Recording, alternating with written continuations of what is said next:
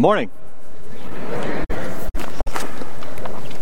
So a few years ago, I was at this uh, leadership summit, and uh, there was two sessions. There was one in the morning and one in the evening. Thank you. So I was at the morning session, and the guy who was leading this was a bunch of Christian leaders that were there. The guy who was leading it, he just points out to one of the guys sitting out there, and he says, "Okay, you're you're going to do devotions tonight for the night session."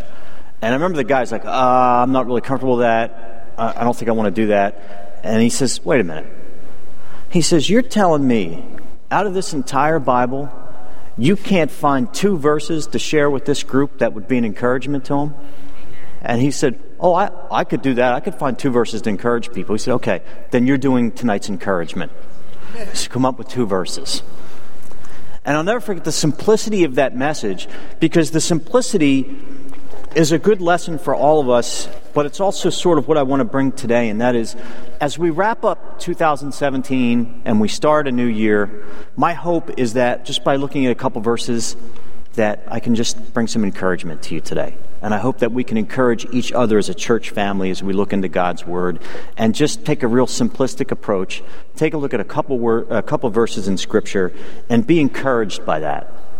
This is the last sermon of 2017 for our church, and this is our, we're completing our first calendar year in our new building.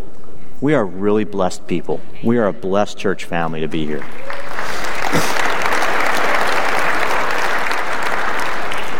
I like to think of life as chapters in a book. And every year that goes by, we sort of complete another chapter. Now, if you're really lucky, you're on chapters like 10 through 20. Those are really good chapters. Uh, if you've had a really full life and you've lived a full life, you're writing some higher chapters.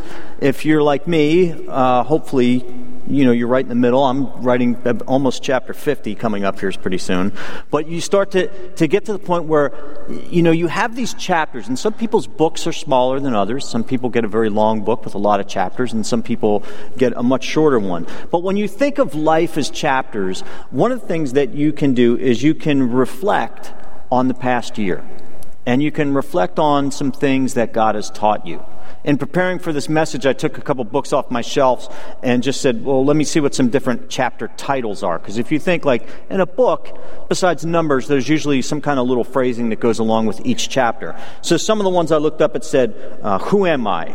Facing giants, the voices of negativity, God's got it, patterns, be who you are, driven, mistakes, finding my way again all different titles for chapters, and you could probably title your life a certain year. You might be able to title it as one of these chapters. I was think, when I was thinking of this, I was thinking uh, back in 1990 um, was a very significant year for me because it was the year where God really called me into full time youth ministry to work with students. And for me, that was a big change. And I, I, might call that chapter a life change or a new calling or something like that. But it was a very significant year for me. So when you think about 2017 in the last year, was it a significant year for you? What would you title it? What would your title be for the last year? Think about that for a minute. 2017. Some people end a year and they feel like they're standing on a pile of garbage. Some people end a year and they feel like they're standing on a pile of blessings.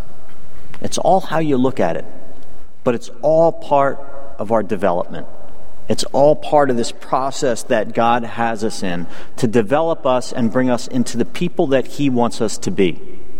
We call that in biblical terms the sanctification process. The sanctification process means, the word sanctification actually means to be set apart consecrated for God's holy purposes. It's a process that God takes us through where He knocks the rough edges off of our lives and He shapes us and molds us into the people that He wants us to be. Romans 8:29 says for those he foreknew he also predestined to be conformed to the image of his son. It's saying that when you put your faith and trust in Jesus Christ, you are being conformed into his image. Now, positionally, you're already sanctified, just like this verse says, for those he foreknew, he predestined, meaning you are already made righteous before God because of the blood of Christ. Because of your acceptance of Christ as your Savior.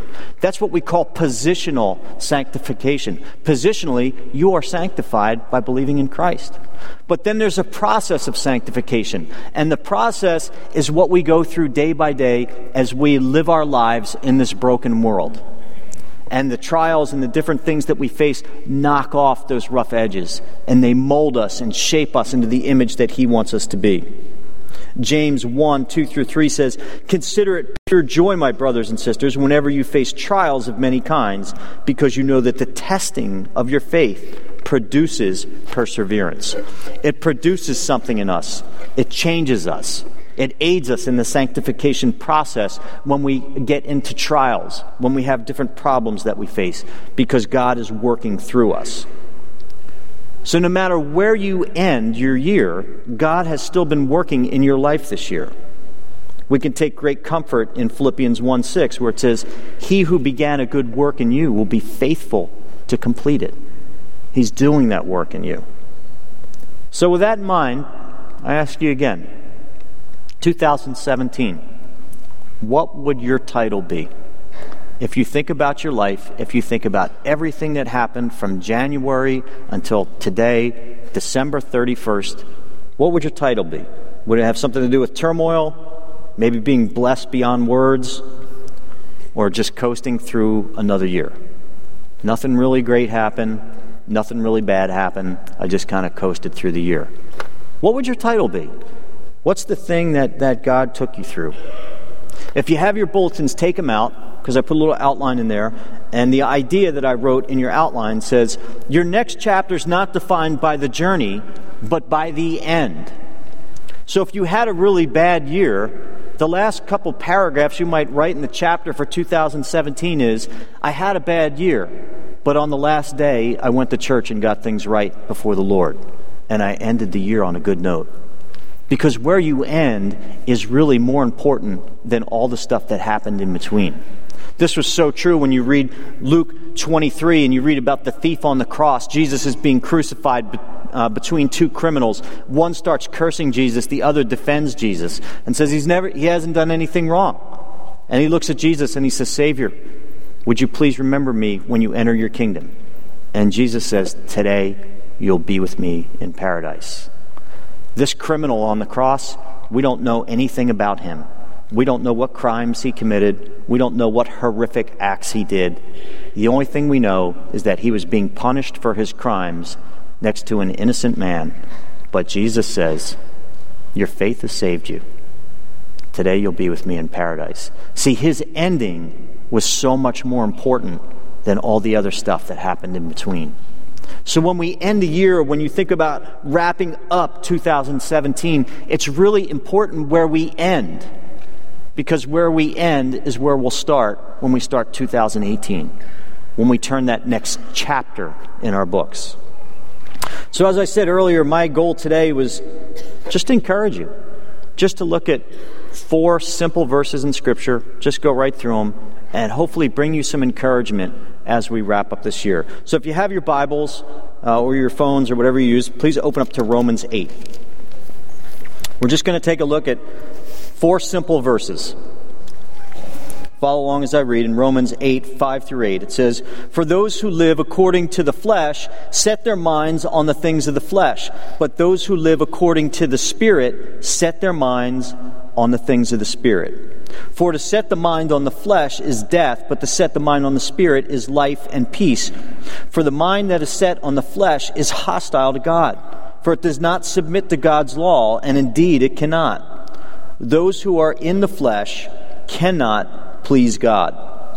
When Paul, the Apostle Paul, writes this letter to the Roman church, and he writes this particular paragraph, to give it a little bit of context, Paul is not talking about two different kinds of believers. The contrast that he has here is someone who has no faith, who doesn't believe in Christ, who doesn't believe in God, versus someone who does believe in God versus someone who does believe in Christ. So the contrast isn't necessarily for us as a church family to think, well, as a Christian, I can live this way or live that way. The contrast for us really as a church family is to think about there is a way that people live who don't believe in God. There is a way that people live who don't have Christ as their Lord and Savior.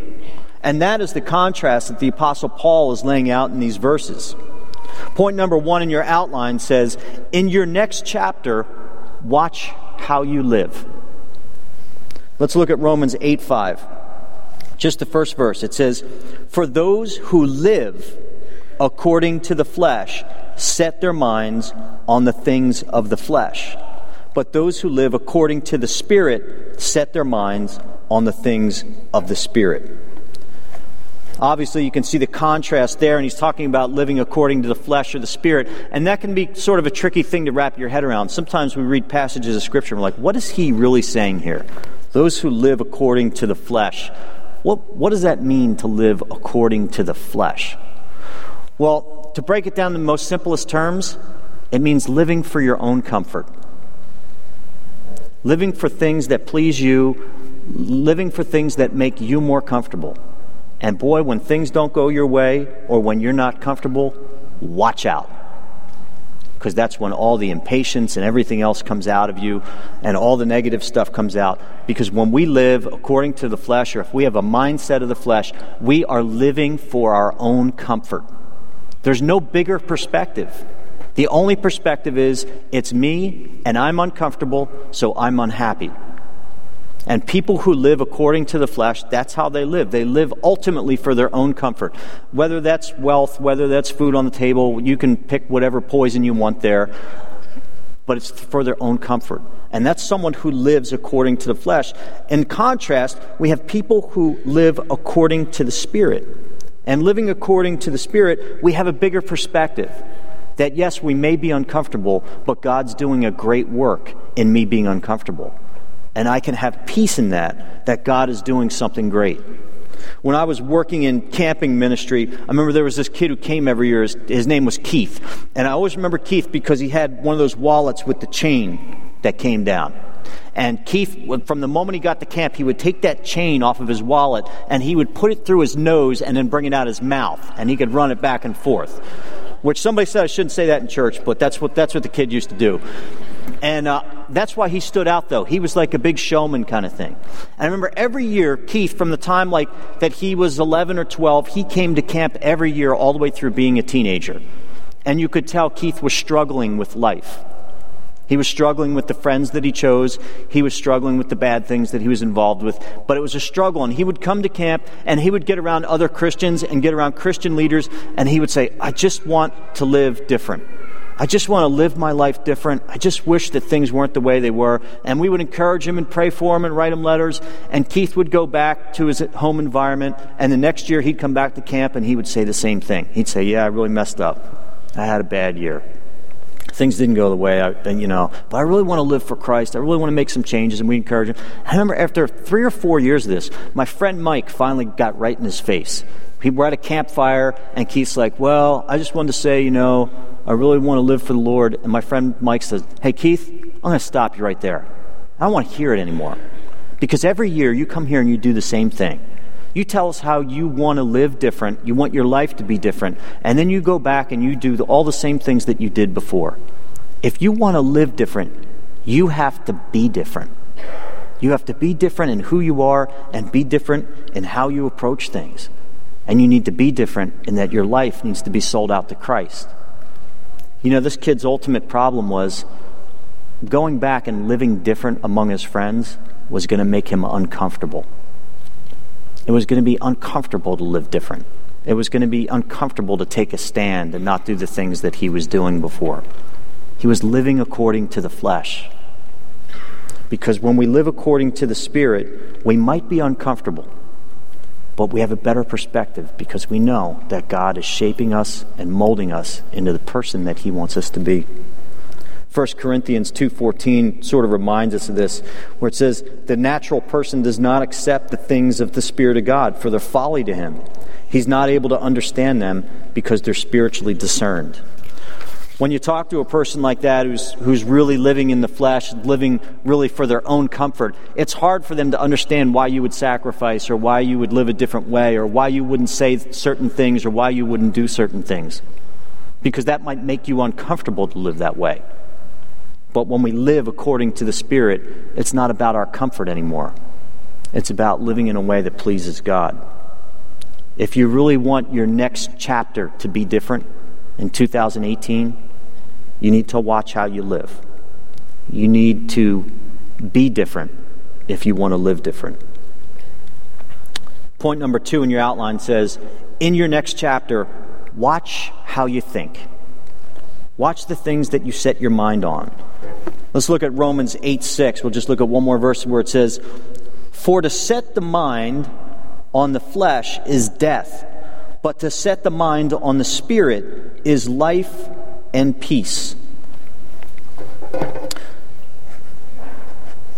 There is a peace that comes when we set our mind on the things of the Spirit. And I've sort of mentioned it alluded to it in the last part where when you are living in chaos or you have chaos all around you, but your mind is on the Spirit, you can see a bigger purpose. And with that purpose comes peace. That's really what this verse is alluding to when you look at it. It says, For to set the mind on the Spirit is life and peace. You're at peace even though there's chaos going on because you know that there's a bigger person controlling everything, there's a bigger purpose for stuff. Wasn't this really the problem of the rich young ruler? You know, ultimately, he, he tried to claim to Jesus that he did all these things. No, I obeyed the Ten Commandments and I've done all this stuff since I was very young. But Jesus, knowing his heart, cuts right to the heart of the matter and says, Yeah, but there's still one thing you lack. You need to sell everything you have, give to the poor, and follow me. And he wouldn't do it. Because ultimately, that rich ruler, although he was trying to live a moral lifestyle, he still had something in his heart that was between he and the Lord. And his comfort was found in his riches. And Jesus said, until you're willing to surrender that, you are still living according to the flesh. Even though you appear to be moral, you still are living according to the flesh. Because there's a peace that comes in your life when you live according to the Spirit.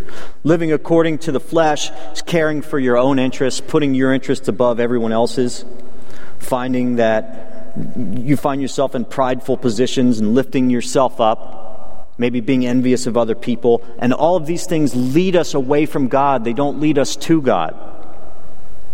We need to watch how we think. In the next chapter that we have in 2018, how we think is really going to affect how we live. You know, this is an easy thing for all of us to find in, to fall into, and this is why I really wanted to use this passage because for us as Christians, it's a warning for us to be careful because you and I can become carnal thinkers very easily. It's easy to start thinking a whole lot more of yourself than you really are. And we can fall into this trap of not thinking in the spirit anymore, but thinking in the flesh. Years ago, I had this side job where I worked with this uh, conference company, and we would go to these big hotel rooms and set up these big ballrooms and run a conference, uh, a national conference, and all these churches would come from around the from around the country to it. If you're unfamiliar with that, you go to a nice hotel and there's a big ballroom, and uh, you go in, you put up lights, and they have different uh, speakers that come out and different Christian bands. And I remember early on when I first got the job with this company, I'd kind of climbed the ranks within a few years, and they said, "Hey, uh, well, we can't give you a but we're going to give you a title. And I said, okay, well, that sounds good. So they gave me the title of producer, general session producer of these things. I said, okay, now we're getting somewhere, right? I'm producer of the session now. So they gave me this title, and they said the next conference is going to be in Kansas City. We're going to fly into Kansas City. We're going to go in there. And we're going to set up this conference. And I'm a few years into this thing, and I'm thinking, wow, this, this is great. So I get to the airport, and they bump me up to first class oh, that's great, right? I'm flying first class now. It's going to Kansas City, but it's still first class. So I get on the plane. Sorry if you're from Kansas City and I just insulted you. I didn't, I didn't mean anything by it. I get on the plane, fly first class into Kansas City. I get there, and there's a guy there, and he's got the little card with my name on it Mr. Jarvis, producer. He's holding it up. Now we're getting somewhere. I get. I'm the producer, Mr. Jarvis, right here. Okay, sir, get in the car. I'm going to take you. Takes me to the hotel. Get to the hotel, go to, the, to check in. They say, Oh, Mr. Jarvis, we have your room. We heard you're the producer. We gave you a presidential suite. This is really, this is great. Uh, this this title is the best thing to ever happen to me ever. So I go in, it's all marble floors. This this man, this room is beautiful. So I say, okay, I better get down and check out the situation in the ballroom because we got to get that set up for the conference. I go down there. It is the worst ballroom I have ever seen in my life. It looks like a basement warehouse. There's nothing. There's nothing pretty in there. It looks terrible. There's no paint on the walls. And I hear the guys in the corner saying, Oh, our producer's here. He'll fix it up and make it look nice. I didn't bring anything with me. I'm looking around this place. It looks terrible. I don't even know what to do. So then they're walking towards me, and here it's like the director of the thing, and he says, Well, what do you want to do with the room? And I'm drawing blanks. I got no idea. So I start double talking and, yeah, oh, we got it, no problem, don't worry about it. And meantime, I'm sweating like crazy. I'm sweating because I've never seen a ballroom look this bad. This is a national conference. There's thousands of people coming in from all over the country, and it looks awful, and I have no clue. I'm in so far over my head. They walk away, now I'm starting to feel sick. Like, I'm to go back to my room and work on some of the designs. And I'm walking back to the room, and um, I'm getting sicker and sicker. I get back to the room, and I really got sick and then the toilet broke in the room. So I called down the maintenance. I said, "Hey, the, the toilet broke in the presidential suite." And the guy comes up and he says, "Oh, we can't fix it. We got it." Next thing you know, they're taking the toilet out. The guy's cutting the tile out of the room. I'm laying on the floor. I'm dying. This is the worst scenario ever. Big producer, right? Give a guy a title. Luke 14:11 says, "For all those who exalt themselves will be humbled, and all those who humble themselves will be exalted." When we live in the flesh, we're thinking about ourselves, what we can do, how great we are, all the ways that God's gifted us in talent and gave us talents and gave us things that we can do. How might that scenario have been so different if I had grabbed those guys and say, you know what? I don't know what to do in this room. This is kind of a mess. Why don't we pray about it? Let's ask what the Lord wants. Let's sit together and ask what God wants us to do.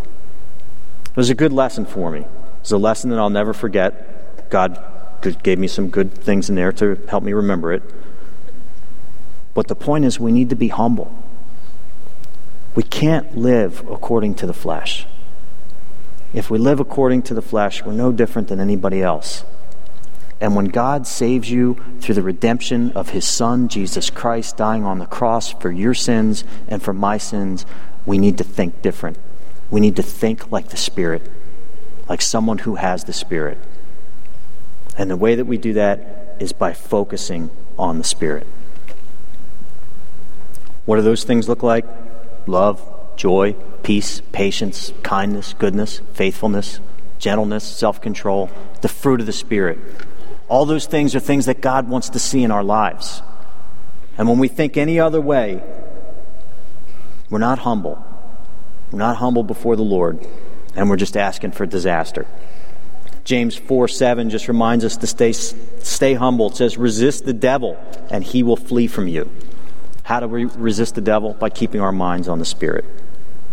Point number three in your outline says, in your next chapter, submit yourself to God. So we need to watch how we live, we need to watch how we think, and in the next chapter, we need to fully submit our lives to God. What does it mean to submit your life to God? Let's look at Romans 8 7. It says, For the mind that is set on the flesh, on my comfort and the things that I want, is hostile to God, for it does not submit to God's law, and indeed it cannot. People who live according to the flesh, there's no way that you can be submissive to God's law because you're still living for yourself. I think one of the most interesting guys that we can study in the Bible is Moses. I've always loved reading about Moses because to me, the life of Moses is a life that we can all gain so much from.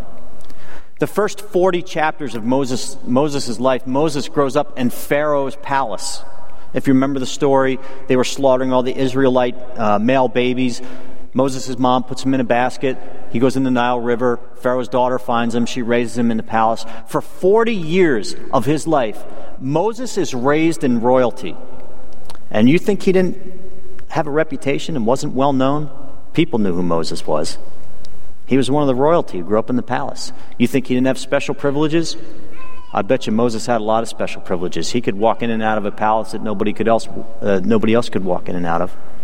Moses' life was so interesting because for 40 years, he was the rising rock star Israelite. There's probably a lot of people wanted to be like Moses. I thought, wow, this guy, You know, he's amazing. He's Israelite, but he could also come in and out of the palace as he pleases.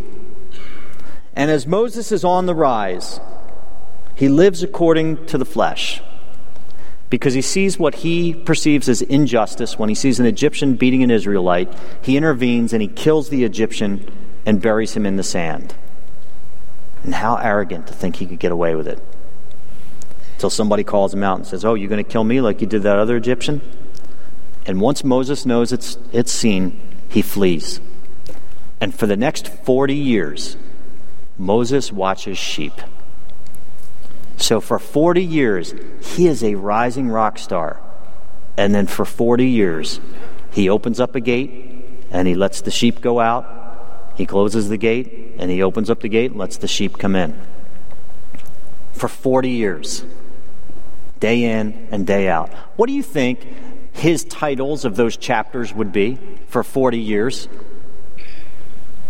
I would say to you that God had him in the sanctification process in those years, chipping off the rough edges, molding and shaping Moses into the person that he wanted him to be.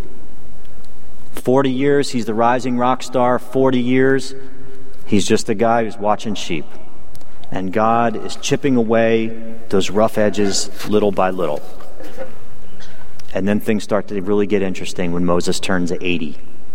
At 80 years old, he sees a burning bush, and it changes everything. And God calls him to do one of the most miraculous things recorded in all of Scripture. And Moses leads the Israelites out of bondage. Numbers 12:3 says, "No one was more humble on the face of the earth than Moses." At 80 years old, God uses him to do the most miraculous thing. After 80 years of being sanctified, of being chipped away at, finally Moses is at the point where he's going to submit himself to God. Even all the excuses he throws out there, God doesn't take any of them. He says, Okay, you're ready to submit now? Moses, I'm ready to use you to do something great. Moses dies at age 120. His life is broken down into 40 year increments. And in each one of those 40 years, God's doing something different in his life and molding and shaping him into the person that he wants him to be. I think in New Jersey, one of the last true holdouts of pure anarchy is the traffic circle. And if you drive from here, right on Route 70, go towards Lakehurst, there's probably four or five of them, and you will see no more anarchy than in a traffic circle. And if you don't believe me, sit out here in our church parking lot because we put one in for you. and some of you don't know how to use that circle. I've seen it. I'm not going to name names. But until somebody yields, there's chaos. I watched a lady make a left turn into a traffic circle a couple weeks ago. I've never seen anything like it. She went right up and made the left. Thank goodness there was no traffic coming the other way until somebody yields, there's chaos. Someone's going to get hurt. Bad things are going to happen. There's going to be an accident. You're going to be holding your hand over your eyes because you don't want to see what's coming. Until you submit your life, there's going to be chaos. There's going to be an accident.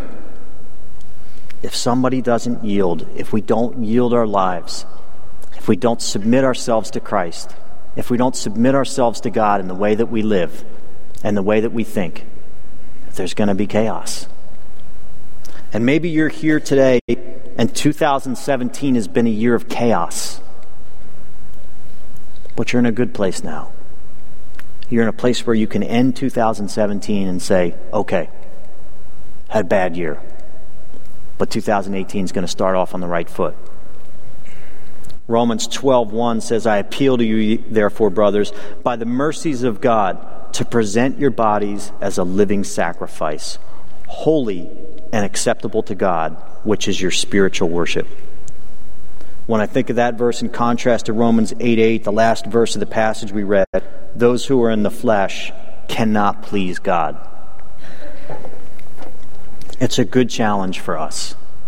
It's a good thing to be reminded of as we wrap up a year and start another one. In the new chapter in your story in 2018, there will be drama. There will probably be some comedy. There will probably be heartbreak, surprises, unexpected twists and turns, and maybe even a few lessons that God's trying to teach you. But if you watch how you live, and if you watch how you think, and if you submit yourself to God, you won't be disappointed because you'll be living in the Spirit and the Spirit sees things totally different than the flesh. You start to understand that you have a great God that loves you, that cares for you, that is shaping you and molding you into the person that He wants you to be. It's the difference between ending a year and feeling like you're standing on a pile of garbage versus a pile of blessings. What a great way to end things and start things. The last question is is it going to be I will or thy will? Which way is it going to be for 2018? God's writing a new chapter. Tomorrow you wake up, we all start a new chapter. We start a new day. Let's pray. Lord, I thank you for the church family. I thank you that we could all be here and look into your word and, uh, God, be encouraged by it. Your word encourages us more than anything else.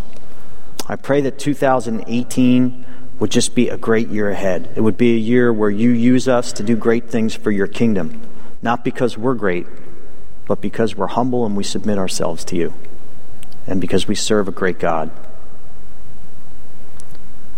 Lord, I pray for each person here. I pray for those that have struggled through 2017, that it's been a hard year on them. And they really needed just to be here one more time to know that they have a God that loves them and they can get a fresh start.